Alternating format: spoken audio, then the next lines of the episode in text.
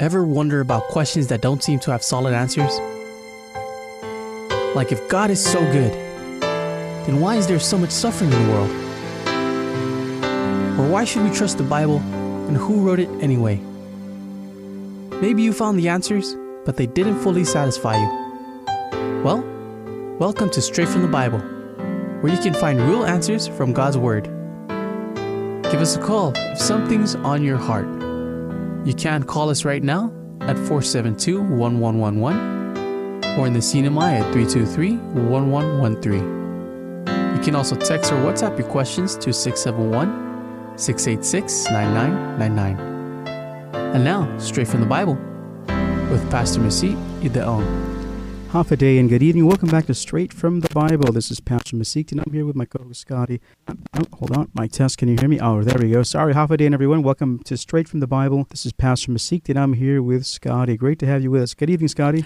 Good evening, Pastor. Good evening, my brother. Well, we're back to Straight from the Bible, and before we go into the Word, we always want to make sure that we ask God's blessing in prayer. So let's bow our heads for prayer. Oh, loving Heavenly Father, we thank you so much for your holy, sacred Word, O Lord, the Scriptures. And Father, we are unable to understand it or share it or teach it, Lord, unless you teach us and unless you uh, instruct us and to understand it through your Holy Spirit.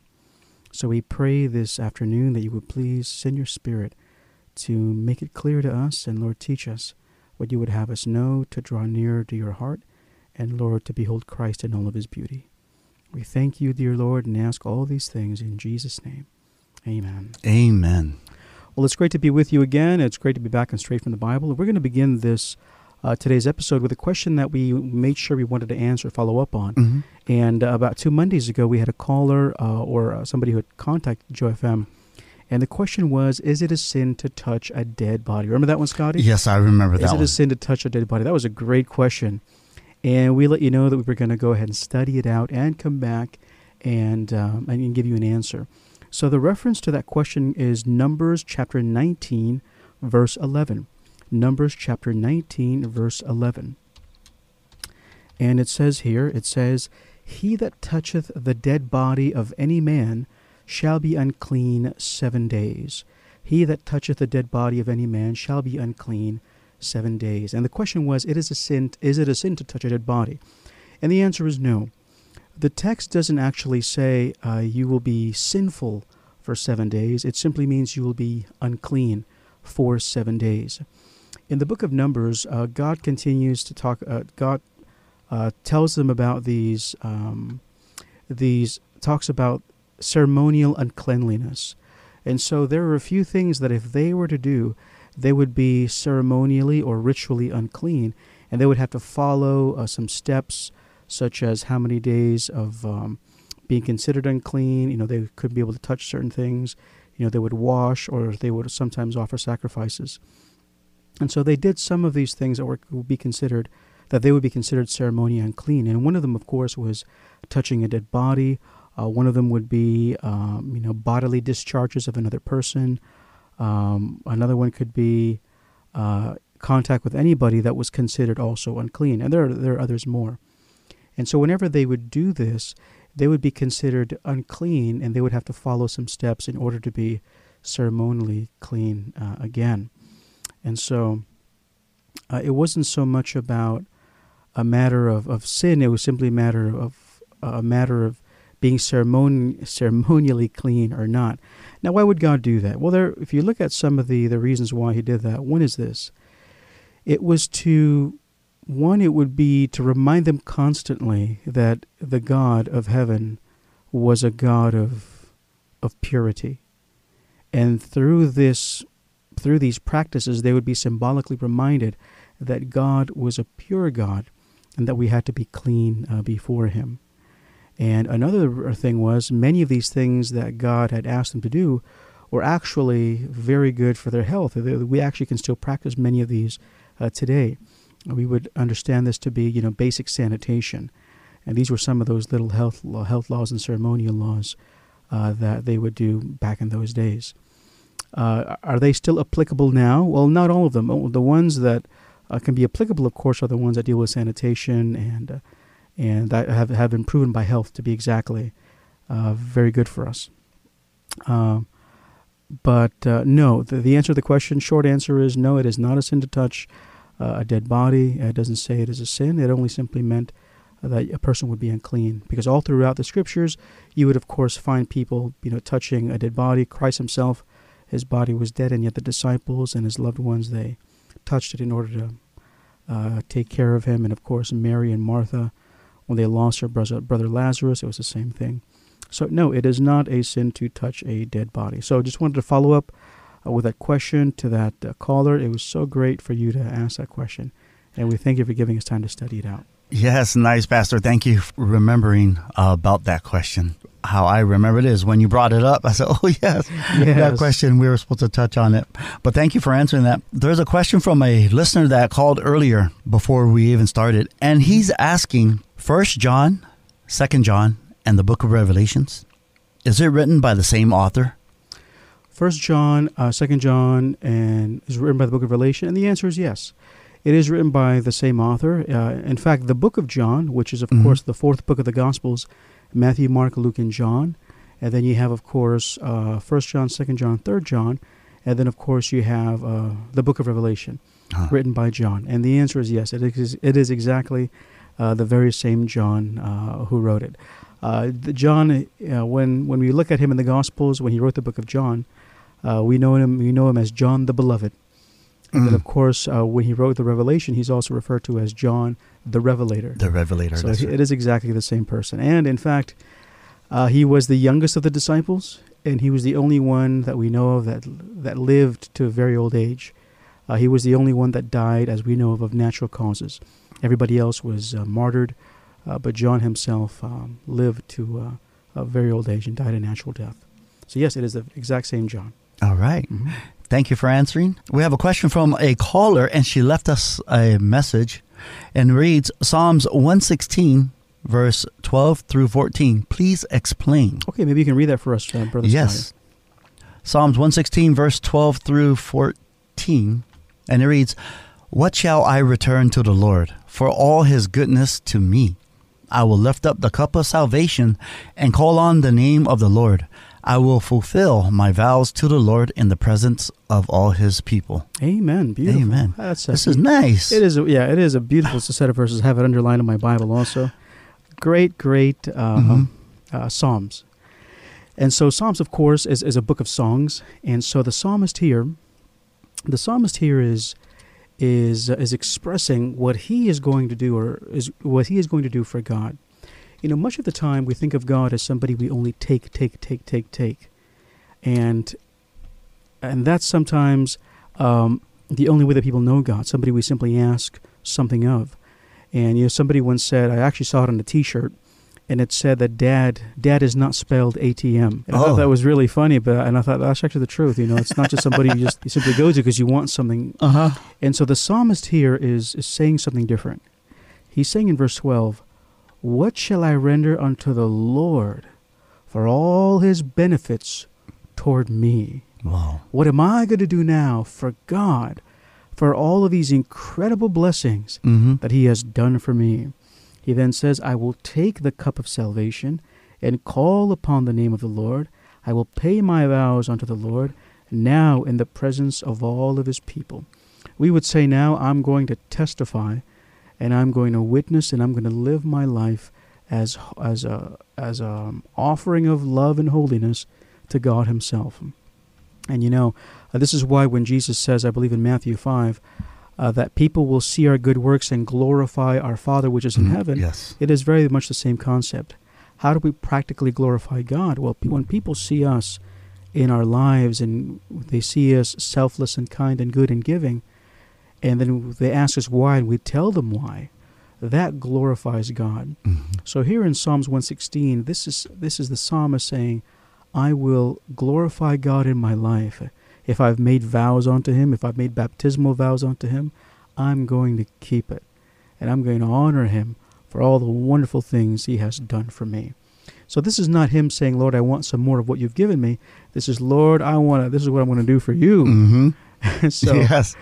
Uh, that, that's a great, it's a beautiful set of verses because uh, somebody once said, the hardest arithmetic is the counting of blessings. because we do so little of it. Oh, yes. And so this psalmist here was counting all his blessings, and his heart was overflowed to joy of what God has done for him. Now, this is what he wants to do uh, for his Lord. And that's a wise counsel for the Christian. yes, and that's Thank also- you for that. And I'm going to include this verse in my prayer. Amen. Right? Yes, Scotty, indeed. You ever um notice that when you meet someone right off the back and you never talked to before, you say there's something different about this person, Yes, right? You could just see the shine, see the walk, see the Yes, attitude that he is following Christ absolutely. to the Absolutely. to his fullest and Absolutely. living a joyful life. oh, what a joy that is! Amen. All right. The next question is the Bible says we shall we should not eat blood. Is it wrong to have a blood transfusion? Oh, great question. The Bible says we should not eat blood. Uh, specifically, it says we should not eat the blood of an animal. hmm And so, should we then have blood transfusions? And uh, the answer is, uh, is does the Bible condemn blood transfusions? The answer is no. Uh, you see, the reason why is you know, blood itself was symbolic uh, in the Bible. It- of course, it represented, of course, the blood of Christ. It represented uh, cleansing, and spiritually, of course, the Bible says that life was in the blood but also physically, you know, the we know that diseases could also be found in the blood. You know, animal could spread a disease to another animal through the blood, and then when you eat that animal, of course, the same thing uh, could happen to you. And so that's one of the reasons why you know God was very clear that we would not uh, eat the blood or drink the blood of an animal. Well, what about a person? Can a person then, um, uh, you know, consume blood? But let's go to the Bible first. Maybe Mhm. Scott, you can read Genesis chapter nine. Could you read Genesis chapter nine, verse four? Yes, I can. Genesis chapter 9 and verse number 4.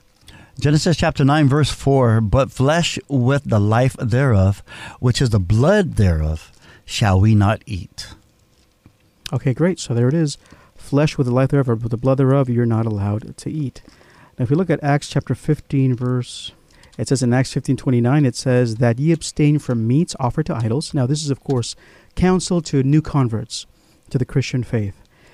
And so it says that you should you that you abstain from meats offered to idols, and from blood, and from things strangled, and from, of course, fornication, which if you keep yourselves, you shall do well, fare you well. So one of the things that they would, the counsels that they would give to these new believers who were converts, was that they would not, of course, ingest blood. So this was not just an Old Testament uh, command; it was still practiced and recommended uh, to new believers, even after, of course, Christ came and he resurrected and he ascended back up into heaven. So, what's the difference then? Well, is blood transfusion a sin then because we are, quote unquote, taking in somebody else's Mhm. blood? This is the reason why it's not. One, when we have a blood transfusion, you're not doing it because you're hungry. Mhm. Uh, this is not because "Oh, I'm, I'm really hungry for blood right now. Let me have some of this. You're not doing it for pleasure. And so this is, you're doing it to sustain life. Amen. And n- number number two and number three is that even the blood has to match. And so you actually you can't just give blood or get blood. The the blood type has to actually match in order for you to be able to receive uh, the blood. And so the thing is, the purpose of a blood transfusion was to sustain life, was to give life, and to prolong life. So it's very different from simply uh, eating in order to uh, to satisfy. Mhm. Uh, so no, it is not a sin. The Bible does not say it is a sin. In fact, when you look at it, really, Jesus Himself uh, saved us with His blood transfusion. With the what the Bible says in, uh, I believe, First Peter or is it Second Peter? It says that you were saved by the precious blood of Christ. Mhm. So yes, it was a blood uh, transfusion that saved us. So t- to the questioner, no, it is not a sin to have a blood transfusion. Great. Thank you for clarifying that, Pastor. If you have a question and you want us to answer it, go ahead and give us a call on Guam 671 472 1111 and the CNMI 670 323 1113. You can text, WhatsApp, and signal your question 671 686 9999. We're streaming live on Facebook. Go ahead and leave your question in the comment section below. You can also listen live online at joyfmradio.net and email your questions to bible at joyfmradio.net. Now, on to the next question. A caller asks, What is the purpose of fasting? What is the purpose of fasting? Great question. What is the purpose of fasting? Well, well, first of all, fasting was never made as uh, self torture, self abasement. Uh, fasting throughout the Bible really is to help sharpen our focus and our devotion uh, to God for a very special purpose. And so there are reasons why we would fast. Now, what is fasting? You know, you know, when I first heard of fasting, I thought, is that just how fast you run? What is fasting about? well, fasting in the Bible typically is when you abstain from food or water uh, for a period of time. Uh, Jesus, of course, fasted for 40 days uh, in the wilderness. And so, fasting, although um, it might kind of make us physically weak, it does kind of make us spiritually more perceptive in many ways. And so, what uh, Bible, uh, what people of the Bible would do is that they would uh, take a period away from from food uh, or water or anything, and then they would spend that time in a lot of devotion. And what I what it has what it has found, what people have found is, it does kind of bring you a lot more clear-minded hmm. uh, in your focus and your prayer to God. The Book of Esther, we find Esther fasting, you know, without food and water, uh, for three days in order to plead for um, pray to God for her people who were under the risk of being exterminated by um, uh, by what's his name? I believe it was Haman was mm-hmm. his name. And so he fasted. Uh, she fasted three days and three three days. And so there's another verse in Matthew. Let's go to Matthew chapter 17. And then maybe you could read that, Scotty, when you get there. Matthew 17, 21. And this is uh, Jesus speaking about fasting. Okay, and Matthew. How, yeah, and how there are special times and and reasons why we should fast. Go ahead. All right. However, this kind does not go out except by prayer and fasting. Okay, wonderful. So there are some things that, of course, if you're uh, sick or yeah, some in things need are, of some healing, yeah, yeah, some special healing or some special challenge or something that you really want to bring before the Lord that's very urgent or mm-hmm. very important, uh, it would be wise, of course, if God leads you to go ahead and fast. Of course, you should do well to you know look at your overall health and to see what that would look like. But uh, Jesus expected, even through that text, that people would still fast uh, even after um, uh, he ascended back into heaven. So fasting is still something that's practiced today, mm-hmm. and uh, it is a great benefit. There actually even is a, a wonderful health benefit. Uh, they may touch on that on, on total health.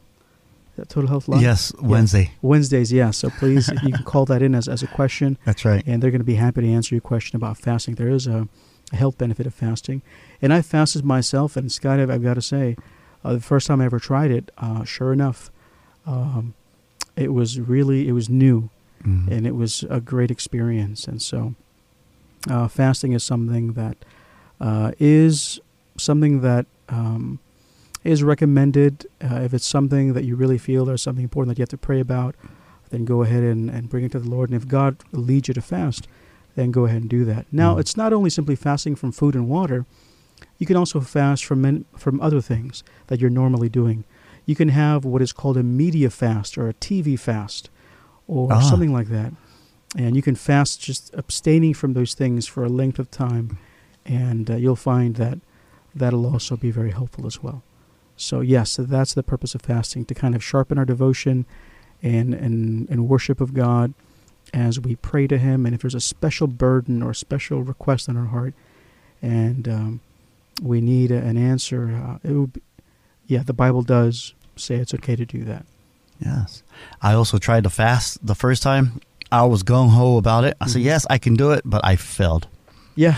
Until when I fell down flat on my, until when I fe- fell down flat, got lost, and then I fasted again. I tried and tried. I fasted again. It worked. Absolutely. And fasting is beautiful. Yeah, it is. It is. I know a pastor who says, you know, he, can only fast uh, every five hours. I thought that was funny because he was he was joking. Every five hours, it's time to eat. It's breakfast, yeah. lunch, and, and every five hours. Yeah. That's a good one. So yes, fasting is is a right thing. It's okay to do. Um, it, it's okay to do, and the Bible does uh, say it's all right. mm-hmm. Moving on to mm-hmm. the next question. This is regarding Rahab told a lie to the soldiers for hiding the spies. Does God condone lying? And then the Bible verse that she left was Joshua 2, verse 4. Okay, why don't you go ahead and read that, Scotty? Yes. Let me go to Joshua Mhm. 2, verse number 4. Joshua. All right. And it reads Then the woman took the two men and hid them. So she said, Yes, the men came to me, but I did not know where they were from. Okay, great, Oh, great.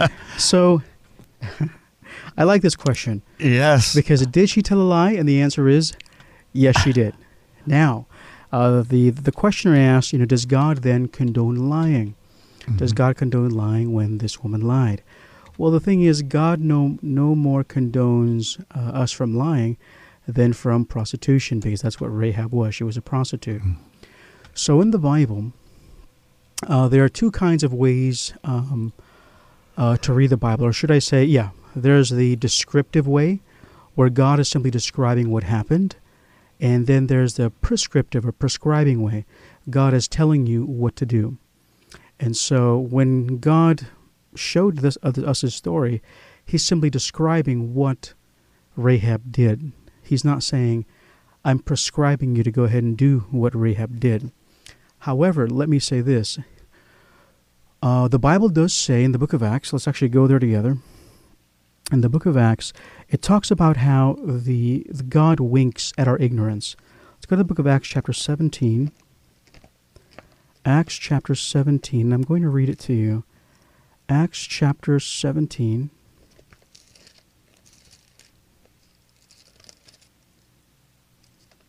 Oh, My mic wasn't on. But Oh, Yes, okay. that that is that is a good a good uh, question because a, lo- a lot of people may not realize Of course. what what the story is about. Yes, yes, indeed. Mhm.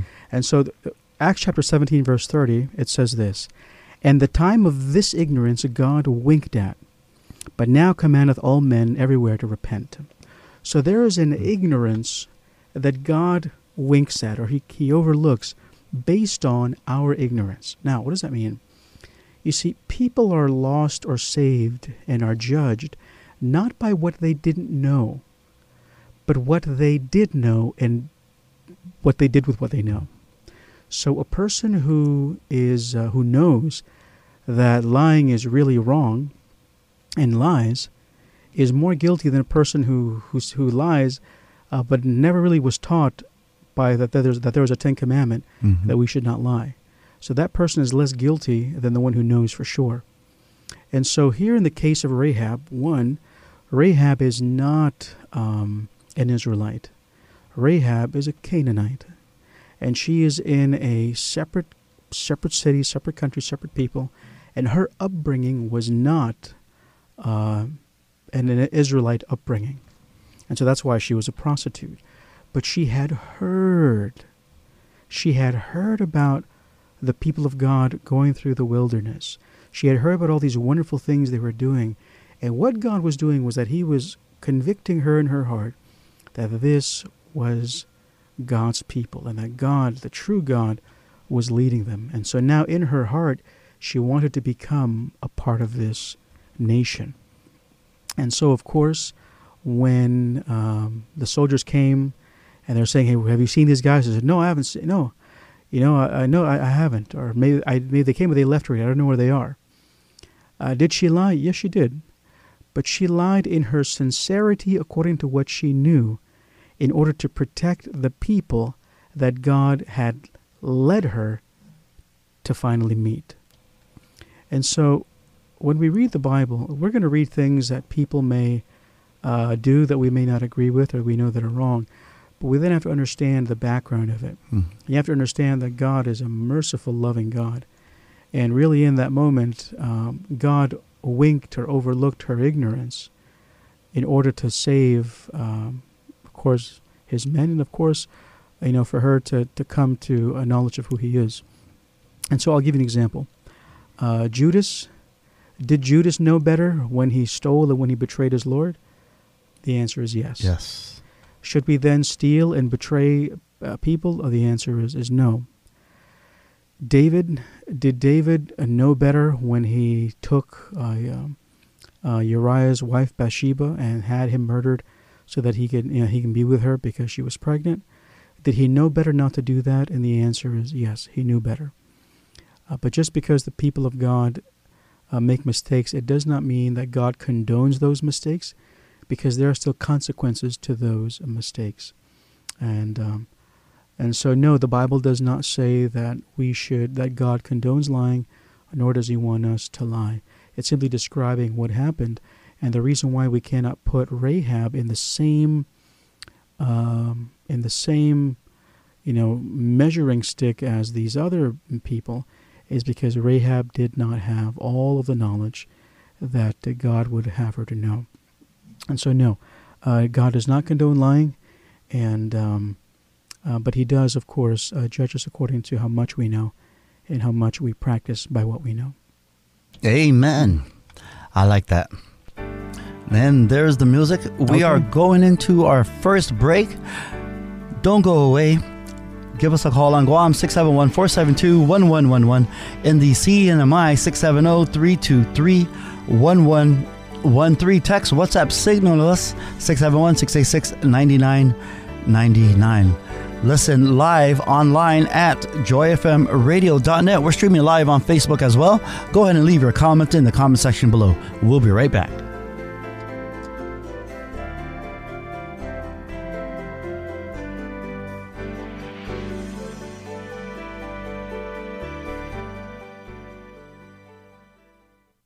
This is Pastor Dave with another step to Christ.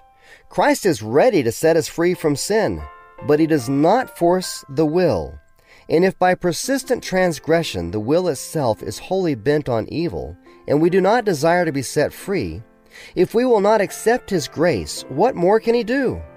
We have destroyed ourselves by our determined rejection of his love.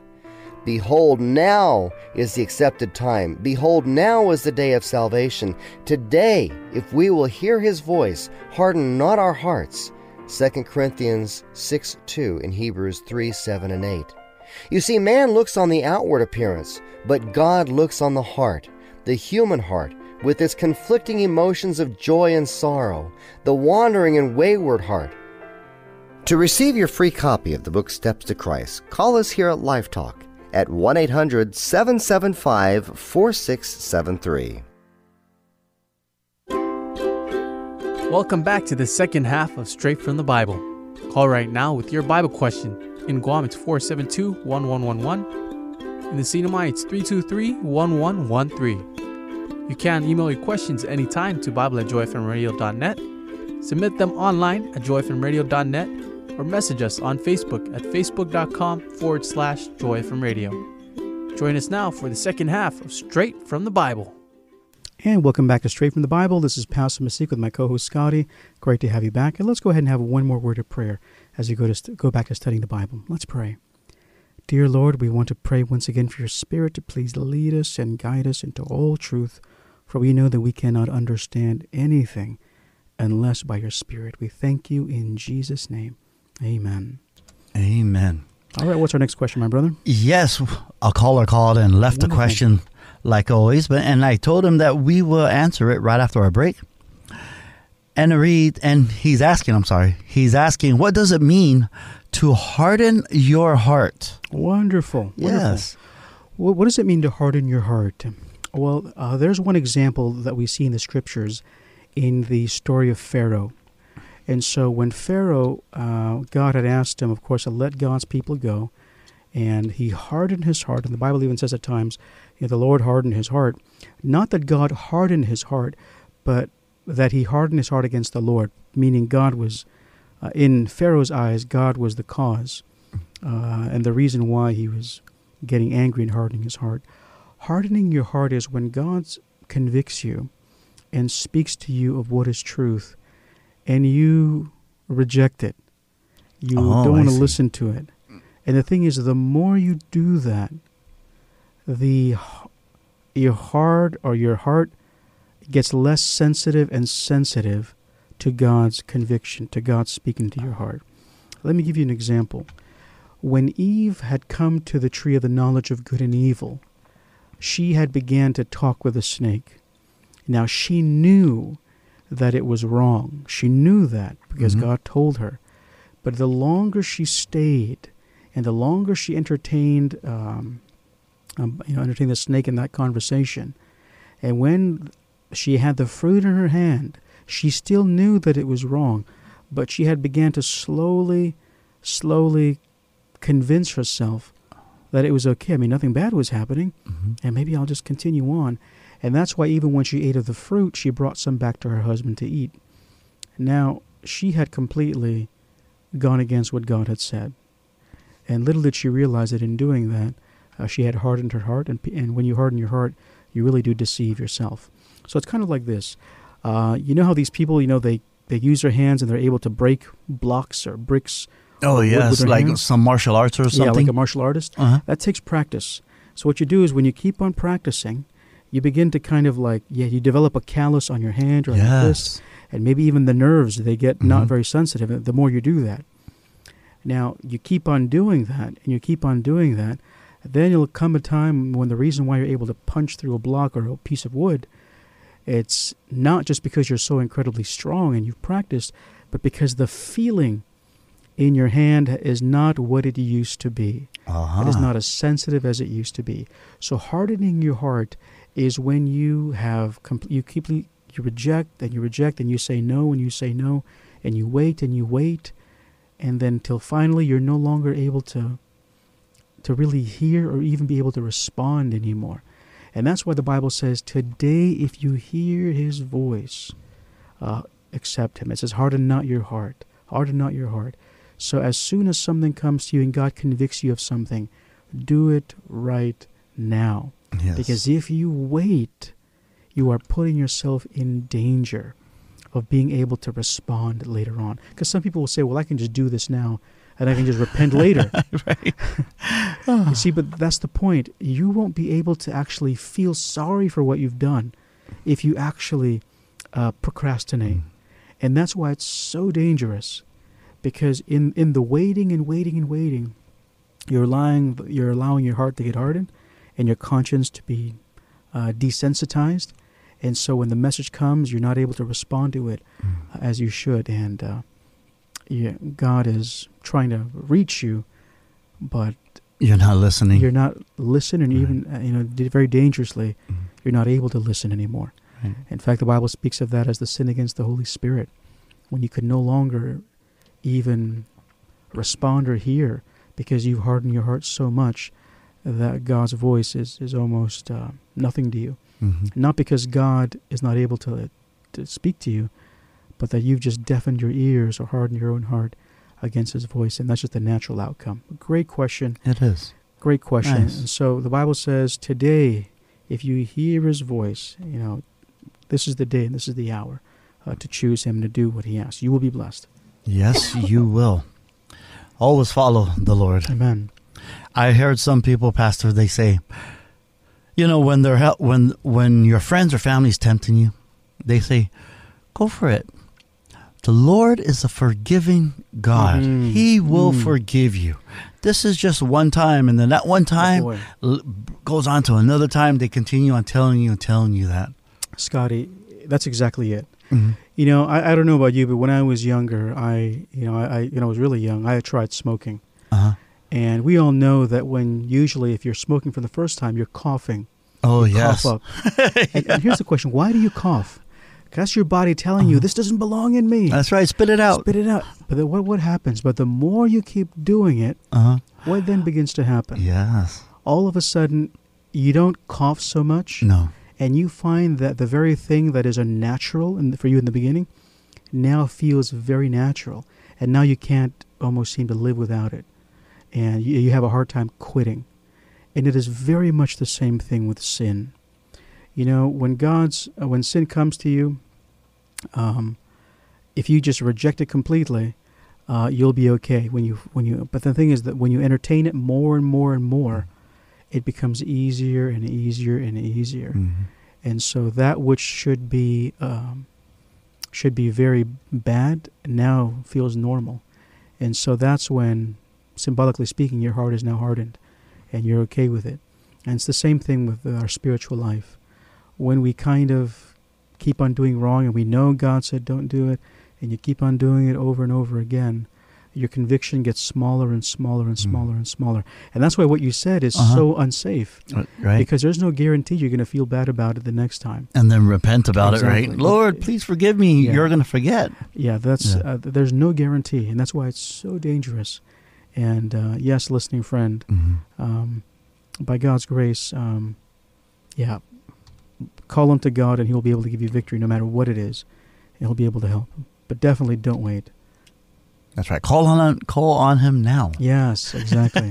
yes, yes, indeed. Thank you for answering the Mhm. question, Pastor. Our next question we have is what does it mean? The kingdom of heaven is at hand, found in Matthew 3, verse 2. Let's go to Matthew chapter 3, verse 2. Matthew chapter 3, verse 2 says, And saying, Repent ye, for the kingdom of heaven is at hand. Okay, great. This is the beginning of the ministry of John the Baptist. And we'll begin with verse 1. In those days came John the Baptist, preaching in the wilderness of Judea, and saying, Repent ye, for the kingdom of heaven is at hand. And then verse 3 For this is he that was spoken of by the prophet Isaiah, saying, The voice of one crying in the wilderness, Prepare ye the way of the Lord, make his paths straight. And so, when John gave this announcement, John was preparing the way for the coming of the Messiah. Now, John was what we would call a forerunner. Uh, he was the forerunner prophesied by Isaiah, as mentioned there in verse 3, that before the Messiah would appear or make his public ministry known, somebody would come and he would make a, a great announcement and prepare the people's hearts in order for them to be able to accept and receive the coming Messiah. Now, back in those days, whenever a king would come through a town, they always had the forerunner. And the forerunner simply meant the one that ran ahead and he cleared the path and he made the announcement Yes. the king is coming, prepare you the way. And that was the forerunner. Oh, And so that's what John was doing. He was saying, The kingdom of God is at hand, it's here. And he was preparing the way, preparing the way. And that's why when Christ came, he pointed everybody to Christ. He said, Behold the Lamb of God, which taketh away the sins of the world. So, what he was saying uh, was the kingdom of heaven is at hand. He was preparing the way for Christ to come. And Christ, of course, was to reveal himself and begin uh, his public ministry and, um, uh, and share with us all the wonderful news and truths uh, that he taught. And so, what that means is that simply, at least for John, that was him preparing the way uh, for Christ to step right into the scene. Thank you for that question. Yes, the kingdom is at hand. Mhm. Thank you. Amen. Thank you for answering the question. Moving on to the next. Our next question is What does the Bible mean when it says that the Sabbath was made for men, but not men for the Sabbath? Good question. The Sabbath was made for man, and we can actually read that. And Scott, if you can please read that in the book of Mark, chapter 2. Mark chapter 2. Mark chapter 2. If you have to read the whole story, but in Mark chapter 2, verse 27 and 28. And this, I believe we covered this one time when they were plucking the grain on the Sabbath. Oh, yes. Yeah, Walking through, right? Yes, exactly. 27 and 28. Yes. And he said to them, The Sabbath was made for man, and not man for the Sabbath. Therefore, the Son of Man is also Lord of the Sabbath. Okay, so what does it mean when it says that the Sabbath was made for man and not man for the Sabbath? Well, the Sabbath was made in order for it to be a blessing to man.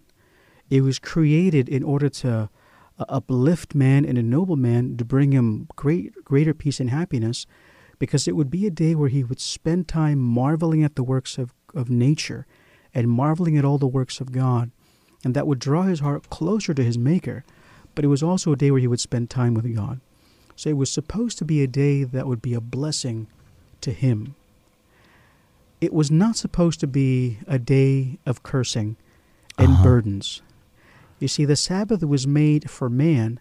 Man wasn't made to tell us or to tell each other how to keep the Sabbath. So Christ was telling them, "We, I made this for you to be a blessing to you, not for you to turn around and make it whatever you want Mm. and to be a burden for everybody else." Because if you read the whole story there, Uh, the disciples had walked through a field, Mhm. some plucked some grains, and they began to eat it. And they said, "Oh, you're breaking the Sabbath. You're harvesting." that was ludicrous, because that's how that's how messed up uh, Sabbath keeping had become Oh. when Jesus came into the world. Just taking a few bits of, of grain and roll, Mhm. that's Sabbath breaking.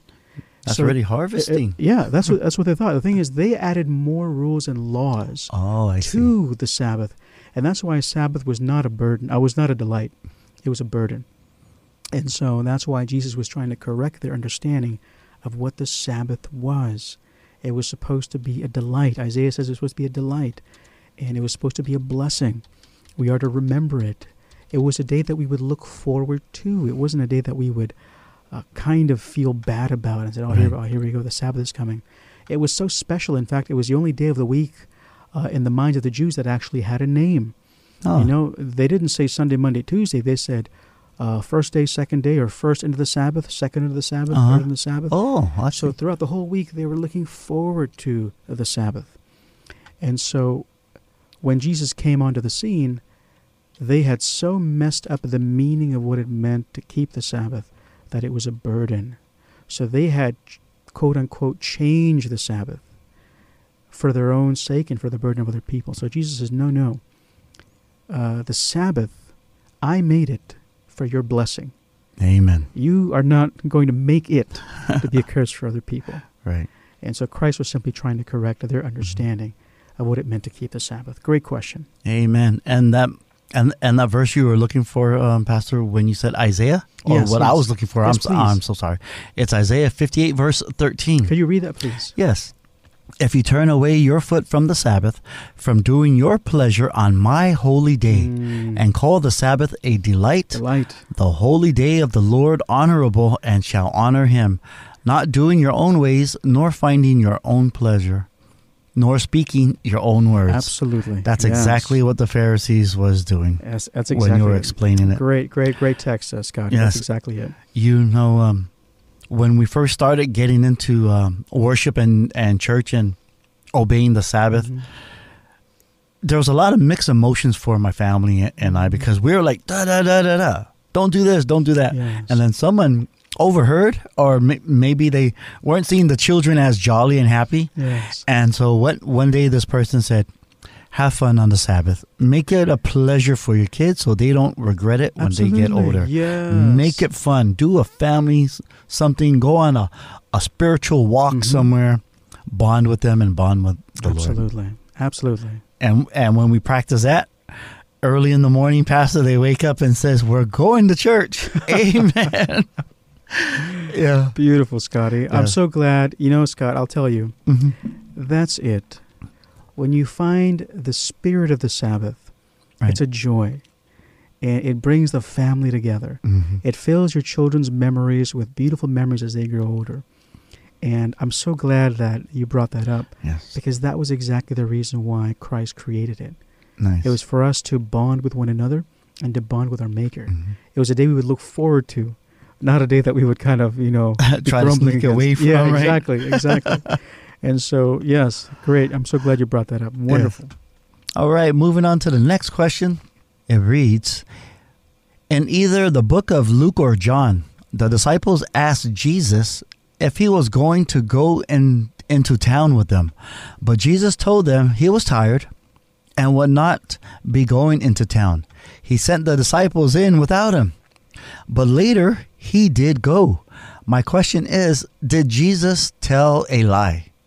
Did Jesus tell a lie? Great, Right. great question.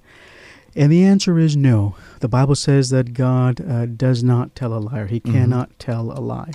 So let's go to that story is found in the book of John, book of John chapter 7. John chapter 7. And in fact, the reason why Jesus, Jesus didn't go, it wasn't because he was tired. He actually tells us the reason uh, why. Mhm. Uh, John chapter 7. Let's begin in verse 1. Let's read from 1 through 8. 1 through Yes, and you can read that. Scotty, when you get there. Thank you. After this, Jesus went around in Galilee. He did not want to go about in Judea because the Jewish leaders were looking for a way to kill him.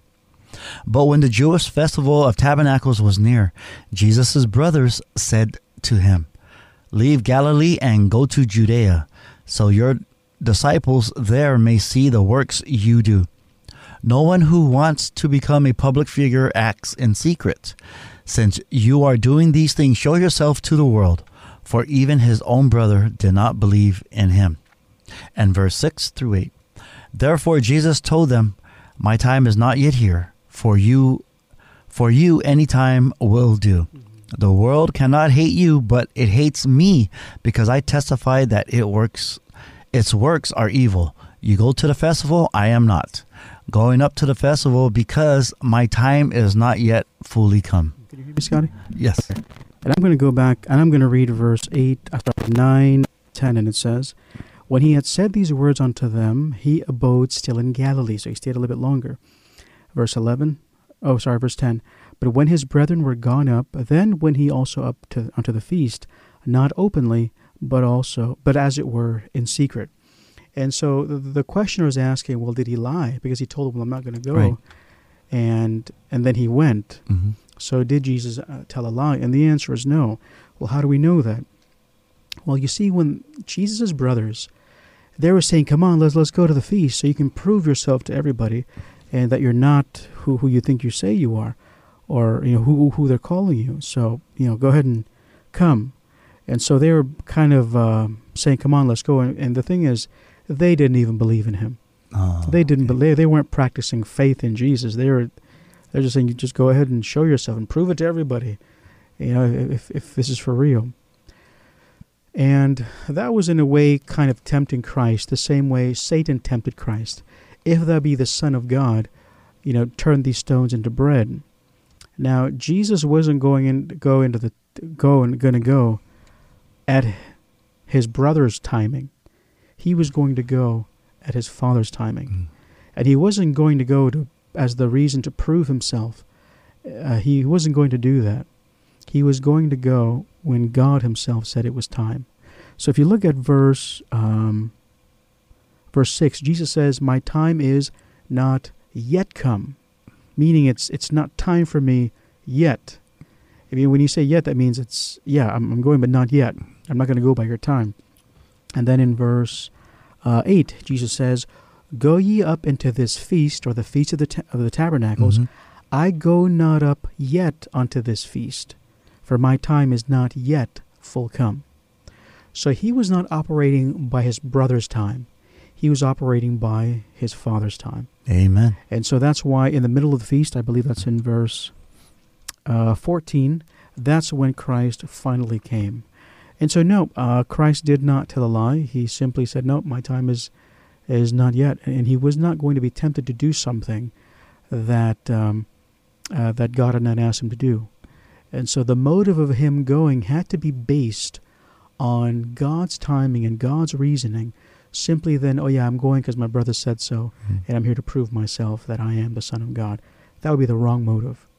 So uh, he was going to go when it was time to go. That's right. that's God- exactly what he did. God's God's timing and God's timing Yes. is always right. Yes, exactly. Great question. Thank you for asking yes. that. Great question. We're going to move on to the next one. And and it reads, if we are helping people on the Sabbath, is that considered a sin? Amani. Great question, Hey. Amani. we always love your questions, Amani. Please keep them coming. Yes. Thank you, Amani. So the, Amani asked a question. If we are helping people on the Sabbath, is that a sin? And the answer is is no. You know, when people are in great need, uh, and it's okay, it's it's really permissible to help them. Now, of course, we have to be also careful. Uh, uh, there are there are works and acts of mercy that are necessary to do on Sabbath. Mhm. You have to, of course, back then they would feed their animals on Sabbath because, of course, they had to eat. Uh, if you saw a creature fall into um, a pit on the Sabbath, Right. of course, you'd rescue them and help them out. And in fact, in the book of Luke, when that woman, uh, when Jesus healed her, uh, they they can they the the Pharisees they said, "Oh, you you healed somebody on the Sabbath." See, now that's that's that's that's strange. You're you're more you shouldn't you be more amazed that somebody just miraculously got healed Right. than you are that they got healed on the day that they sh- you thought you shouldn't they be healed on. And so when Jesus healed that woman, um, uh, he, you know, he, he was basically telling the Pharisees and the religious leaders that it was okay to do these acts of mercy. Let's actually go through the book of Luke, chapter 13, that this was okay to do. And we're, we're almost running short on time, so we're going to go Mhm. through as many questions as we can before we uh, close. Luke chapter 13. Luke chapter 13. And I love Luke these 10. questions today. These these Yes. these questions are wonderful and great question. I'm so grateful for Amen. the listeners. Okay, it is in Luke chapter 13, verse, uh, let me see. Uh, yes, verse 15 and 16. It says, The Lord then answered him and said, Thou hypocrite, doth not each one of you on the Sabbath loose his ox or his ass or donkey from the stall and lead him away to watering? And not not this woman, being a daughter of Abraham, whom Satan hath bound, lo, these eighteen years, be loosed from this bond on the Sabbath day? So on the Sabbath, there are works of mercy that is allowed. This is why doctors, uh, you know, medical workers, Firefighters. firefighters, you know, Mhm. people that have to work in order to help or protect or do acts of mercy. hmm I mean, if you can, uh, go ahead and, uh, you know, stay away from work on the Sabbath that are related to these things, if it's possible. But of course, if it's not, it is very much permissible to help people on the Sabbath um, in that way, because what you are doing is you are relieving suffering. And when you are relieving suffering, you are doing exactly what Jesus did in Luke chapter 13. You know, a few Sabbaths ago, I was driving back from church, uh, Scotty, Uh-huh. and we went, we we're in Talofofo and we are driving back down, coming down the road from Jotnia. And of course, we had, it was raining and everything. We had a dear lady, uh, she had, her car had gone into the ditch on the side of the road. And so we pulled over, we turned around, my wife and I, my family, and we checked them. And, you know, sure enough, um, uh, they were going somewhere and they had some problems and they slipped and they are stuck in the ditch. It was oh, raining man. and it was Sabbath. hmm Now, was I going to tell her, you know, just wait for me here until the Sabbath is over? I'll come right back and I'll help you. Right. Rain was falling down. She's, you know, of course I didn't do that. So we stayed with her and praise God. God sent two men, two, th- three actually, and they came and they were able to, you know, put our heads together and they were able to uh, bring, um, I think, a rope and they were able to pull Oh, wow. that dear lady's car out. And she was so thankful. hmm And it, w- that's what God is calling us to do. It's absolutely fine to do works of acts and mercy and help on the Sabbath day. Amen. I actually um, gave uh, someone gas on the Sabbath. You know, they uh, died out Mm-hmm. just right in front of my house, Yes. and he was pushing his car to the side. Know. But yeah, and then I say, "Hey, brother, what, are you okay? Is everything all, all is everything all right?" He said, "Oh, my car don't want to start, and I actually ran out of gas." Oh, So I always keep a container for the lawnmower course, for my daughters to cut the grass. yeah, of course. So I gave them the gas. of course. Here, brother, dump it in. And th- thank you for doing that, Scotty. Yeah. When somebody needs help, and of course, you know, we help them. Mm. And uh, that's that's witnessing. Yes. And that's all right. Amen. Great question, Amani. Please keep them coming. Yes. We have about three minutes left, Pastor. okay, we're going to so- try to shoot through. Go ahead. Yep. Uh, the next question is Where did sin originate from? Okay, we're going to go real quickly on this one. Sin originated in heaven with an angel named Lucifer. God created Lucifer, however, Lucifer, being given the free will of choice, then, of course, chose to go against God. He then began to feel um, uh, very arrogant and very self centered. And you could find the story of, his background and how he fell in Isaiah chapter 14 and Ezekiel chapter 28. That's Isaiah 14 and Ezekiel chapter 28. It will give you a description of, of how Lucifer, this being, fell and became Satan. And you can also find, uh, find this story very briefly in Revelation chapter 12, verse 7, where the Bible says there was war in heaven. There was war in heaven uh, started by this uh, angelic being. So it's kind of a quick answer, but if you Yes. can, go back to those verses and read Mhm. it. And that's where sin originated from. And if you can't remember the verses, we got it on our Facebook page Yes. at the bottom of it. And there's our time, Pastor. Oh, oh it's been a wonderful time. I wish we had a longer time with everybody, Scotty. Okay. Me too, Pastor. Yeah. Me too. And thank you, listeners, for your questions. And thank you for your time. Absolutely. Thank you to, for listening to us. My name is Scotty, and This is Pastor Masik saying good night and God bless you. God bless you. Thank you.